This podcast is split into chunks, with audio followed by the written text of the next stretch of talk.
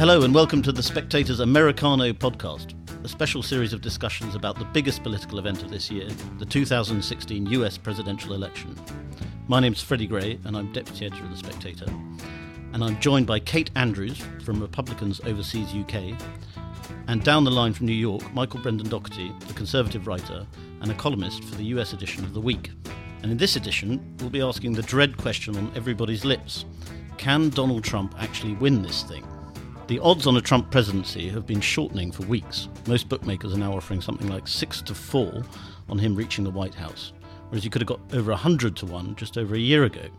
And that's because the polls have shown him catching Hillary Clinton not just nationally, but also in crucial swing states like Ohio and briefly this week in Florida.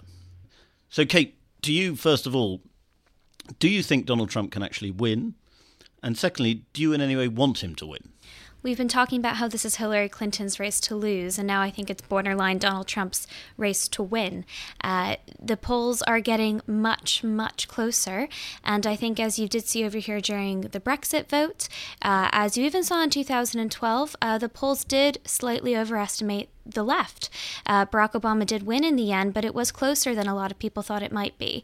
Uh, I think there's a real possibility for Donald Trump to win if you look at where the swing states are right now.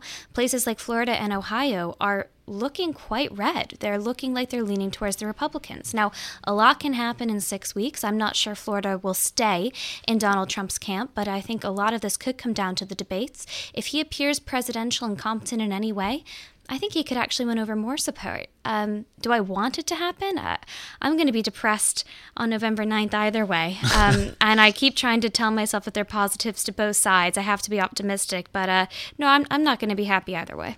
Uh, so, Michael, I know you're not a gambling man, but um, would you punt on Trump? I would not. I would still bet on Hillary Clinton. Her leads in the polls tend to be bigger and just the shape of the the electoral map in the United States still favors her. I, I think if you were going to see a surprise Trump win, which is possible, you would look for it in places like Pennsylvania, New Hampshire, a few states like that. You can tell yourself a story that, you know, like Brexit, there's the polls are undercounting some parts of the electorate.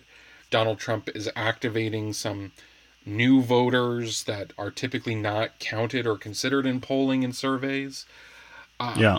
I, it, so you can tell yourself a story of how you would be surprised. There, there's there have been electoral surprises this year, but I just don't think he can do it. He's too unpopular with women. Uh, his numbers with minority voters are terrible. Quite a lot has been said about sort of Trump's strategy being a, a turnout the white vote, but actually, I mean, I believe he's polling worse than Romney did with whites. So, uh, is it possible for him to win then? It is possible if, if in a sense, if we're polling the wrong white people. You know, if yeah, if in a sense, like we're we're, uh, you know, that some of the difference in Trump's vote turns out to be the sort of people who demographically are undercounted by pollsters. So I, I do think it's a long shot. It is possible though. I mean, I think like a lot of people have pointed out, everyone went to bed in Britain thinking that um, the Remainers had it, and then they woke up and saw that that wasn't the case. You know. The, yes, and Donald Donald Trump flew in to tell us. Right, and so it's he's not he's not so far behind. You would say it's over, and of course, you know, events can happen. I mean, if if like something crazy, if Hillary Clinton collapses in the next debate uh, next week, um, you know, that could change things. So, Kate, how how do you think the debates are going to play out? Well, it's really hard to say. Donald Trump is very good at shooting himself in his own foot. Oftentimes, no one has to do anything that will still lead to him messing up quite badly. So I think it's incredibly hard to predict. But, you know, to go to this point about Brexit and is it similar, I, I don't think everything's similar about the vote. Uh, but what you really had in Brexit was, you know, people up in the north voting in these mass numbers that mm. nobody expected in a weird way, you could almost see the reverse happening in the states for Hillary Clinton, where people in New York and California and really left wing hotbeds come out in mass numbers. But Donald Trump, in these debates and in the next few weeks, is able to convince those voters we were talking about, a lot of white working class voters in places like New Hampshire and Pennsylvania, that he's the better bet. Uh, Gallup released that ridiculously interesting survey a few days ago about what words are most associated with Clinton and Trump. And it is just damning for Clinton. For the past three months, the top words associated with her are email, foundation, lies, health, pneumonia. And for Trump, it's still some pretty ugly stuff as well. It's words like immigration and Mexico. And we know why that's bad. We know he's been in the news for bad reasons. But you know what? For a lot of people who aren't paying all that much attention, they might not. Yeah. Um, and, you know, I think in these next seven weeks, depending on how it all plays out and how these debates play out, Donald Trump standing on that stage looking presidential and bringing up her emails as much as possible could have a big effect. Michael, there was a really interesting uh, Ross Douthat piece, I think it was yesterday, about the Democrats' uh, Samantha Bee problem. I didn't know about Samantha Bee, but I had to look her up afterwards. And she's sort of very much a kind of uh, a late night virtue signaling comedian, and we, we have quite a few in the UK as well. And there was a feeling with Brexit, and I don't want to overdo the Brexit comparison, but there was a feeling with Brexit that the sheer level of uh, abhorrence for the idea of Brexit on social media and in the media and on the late night channels prompted a, an angry reaction among the public that they didn't want to be lectured and told what to, how to vote and how to think by these slightly sort of irritating metropolitan types. Do you think something similar could happen w- with Hillary Clinton? I th- I think that is very much at work. I do think that you know these these late night comedians they have relatively small audiences, but the, those audiences are exaggerated over social media and amplified. You know, there is a sense in which Donald Trump is the is the dissenting candidate. But I think that yeah. the phenomenon is even larger in the sense of Hillary Clinton is the is the candidate sort of of official America of of the stats from the you know Federal Reserve saying that America's at full employment right now. Things are going well. The economy is recovered. We're steadily growing. And Donald Trump is the voice saying that, well, the stats are fake. They don't count people. Look in your communities. You you know what's really going on. And so there is sort of this sense that Donald Trump uh, is also the candidate of this kind of invisible America whose problems are not seriously addressed in Washington, particularly economic problems. Um, you know, yeah. In a sense, like, what do Americans feel is true? Do they feel that Obama that the Obama economy is very good? That Hillary Clinton, who's running on continuing its success, is connected to reality, or do they feel that Donald Trump, sort of contesting the official numbers and stats about our jobs, about uh, economic health, do they feel he's closer to the mark? And right now, polls indicate that it's on the economy that that Trump is strongest with voters. Which is odd because, I mean, uh, assuming it's not all some giant conspiracy, I mean, the American economy is performing relatively well in the last year, is it not? Yeah, it seems like the economy is, is performing well and the and unemployment is very low uh, historically right now. But the decline, the continuing decline of the American workforce, that is the number of people actually working, that you know um, there's a new book out this week by Nicholas Eberstadt saying that there's about seven to ten million American men who should be working but are not even counted as unemployed. They don't have jobs. They don't do any paid work. And you can imagine that these people, in a sense, are not counted as unemployed, and yet they are dependent on older parents, on girlfriends, on uh, their their friends for help. And so there may be a view of the economy that that uh, things are worse than these stats really say. Yeah, and Kate, is it is it very much a, a male white phenomenon that Trump has to tap? I mean, I've read I've read a survey saying it has to be seven in ten white male voters Trump has to win. Is that true? Yeah, I mean, if he's going to win this election, it will predominantly be because he won over this mass white working class male vote, many of whom might have been Reagan Democrats, maybe voted for Bill Clinton, maybe haven't cast a vote in decades, uh, but people who finally feel like they're back in the political equation because somebody represents them. But this is a really interesting point about Trump. He didn't have to narrow himself down into that group. Again, all of his comments that he made about women and about minorities were completely unprompted. These were things that nobody called on him to do or pressured him into a corner to say. They're certainly not things that were taken out of context and, you know, oh, well, maybe if you read the whole script, you wouldn't see it in that light. No, he, he did that himself. And the women issue is, is particularly interesting because, you know, going after professional women on a debate stage, as he did with Megyn Kelly a few months back during the primary season, it was just so uncalled for. I think Trump could have had a lot more support from different demographics if he hadn't himself tried to alienate them. And, and that is truly fascinating if we do look at the other side, though, you know, Hillary Clinton's been going after millennials, and a lot of her supporters, her hardcore supporters, been saying, you know, millennials, you need to get on board, you need to vote for Hillary Clinton. And a lot of young people, men and women, are rejecting that too. They're looking to these third parties now because they don't think either candidate is representative of their opinions. But wouldn't the feeling be in the Trump camp that, I mean, George Bush made great play about his appeal to minorities and, you know, a, a Republican candidate who black people could vote for, and he made a 2% shift in from nine to eleven percent, which is pretty insignificant. Whereas if Trump can just, regardless of sort of morality and what's the right thing to do, whereas if Trump can just up the the white vote by three percent, that's a that's a more significant gain for him it would be a significant game for him. Uh, you know, it's it's hard. I think that is the game he's playing, and he's just had some luck in the sense that people responded very badly to Clinton's health scare, and the polls a few weeks after that's happened have now shown that his support with different minority groups has actually gone up significantly. No evidence because he said anything to win them over, but because they were really turned off by her health scandal. So I think he's experiencing some luck there, um, and I, I do think he, he's playing sort of a one mission game, trying to get one kind of group on board. It's a risky game to play. Mm. Uh, and I think if he wins, it will mostly be down to luck and down to the fact that people just didn't see Hillary Clinton as being a viable option.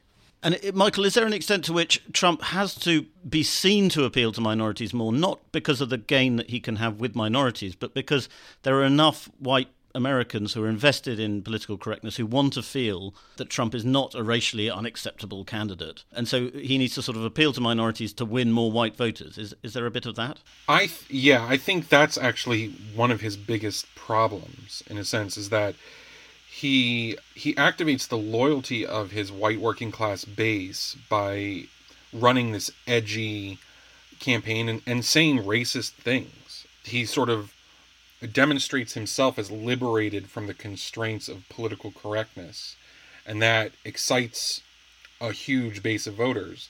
The problem is, it will continue to turn off moderate Republican women who live in the suburbs of Philadelphia or Pittsburgh uh, or in New Hampshire.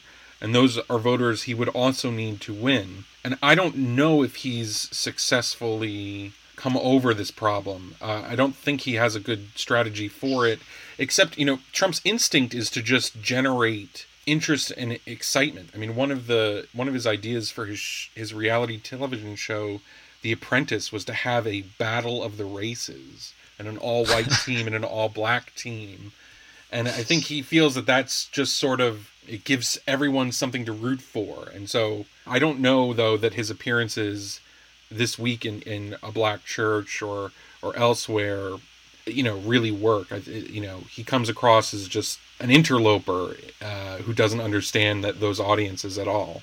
Well and i suppose this kate this is a um, maybe for another discussion but i suppose that leaves the question where what happens let's say trump loses what happens to that angry white vote after trump? What happens to the republican party? What happens to the american right yeah, that's a really, really good question. I mean, I don't think the Republican Party can ever fully go back really to the days of Jeb Bush after this. But I do think that a Trump loss means that in four years' time, there's a very real chance that you will have a Trump light option running um, in 2020 against an incumbent Hillary Clinton.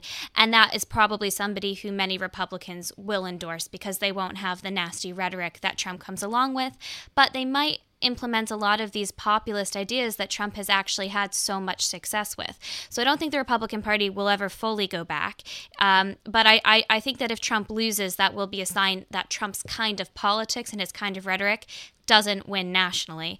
Um, I also think, you know, we, we've been talking a lot about the Republican Party, obviously, because Donald Trump has hijacked it, and it just seems like this um, very intense moment in American history.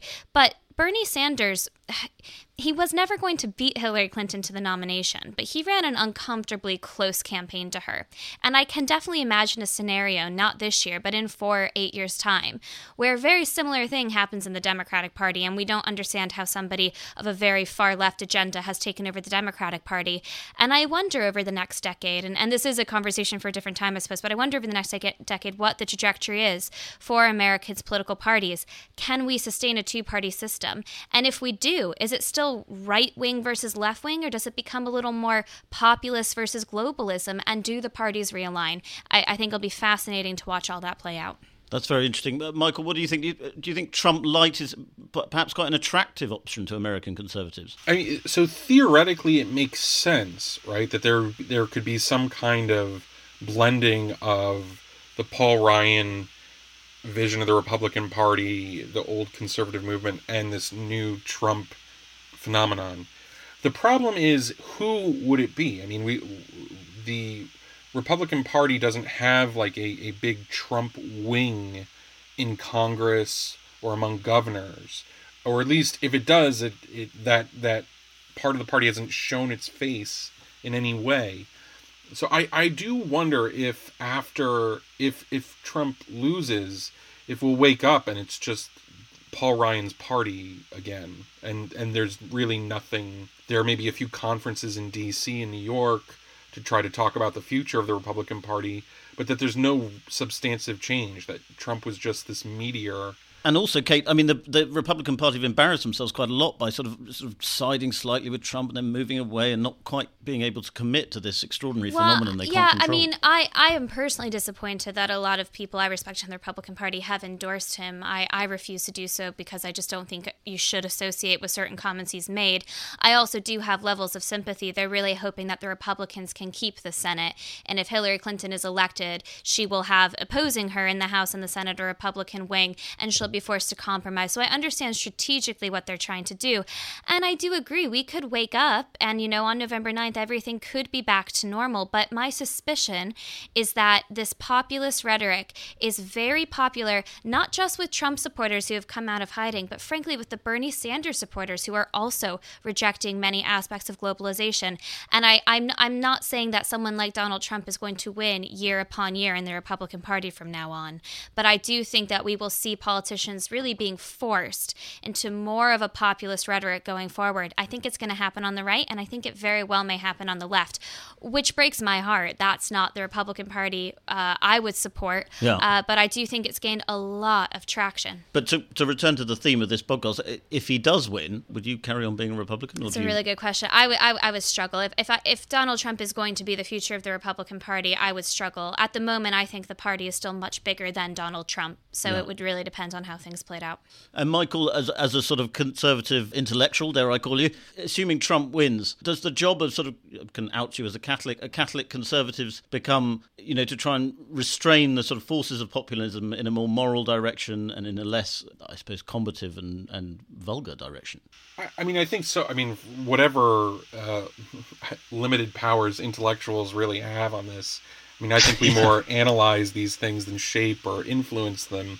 You know, yeah, I think the I think the proper response to people who care about ideas in politics is to to be a sort of half step away from uh, the party that is closest to them. So you know, I think you know I I would have been very critical of the Bush administration uh, over eight years ago, and I expect I would be very critical of Trump. So we'll see. It, it also depends on okay, if he wins, what becomes his relationship with Congress?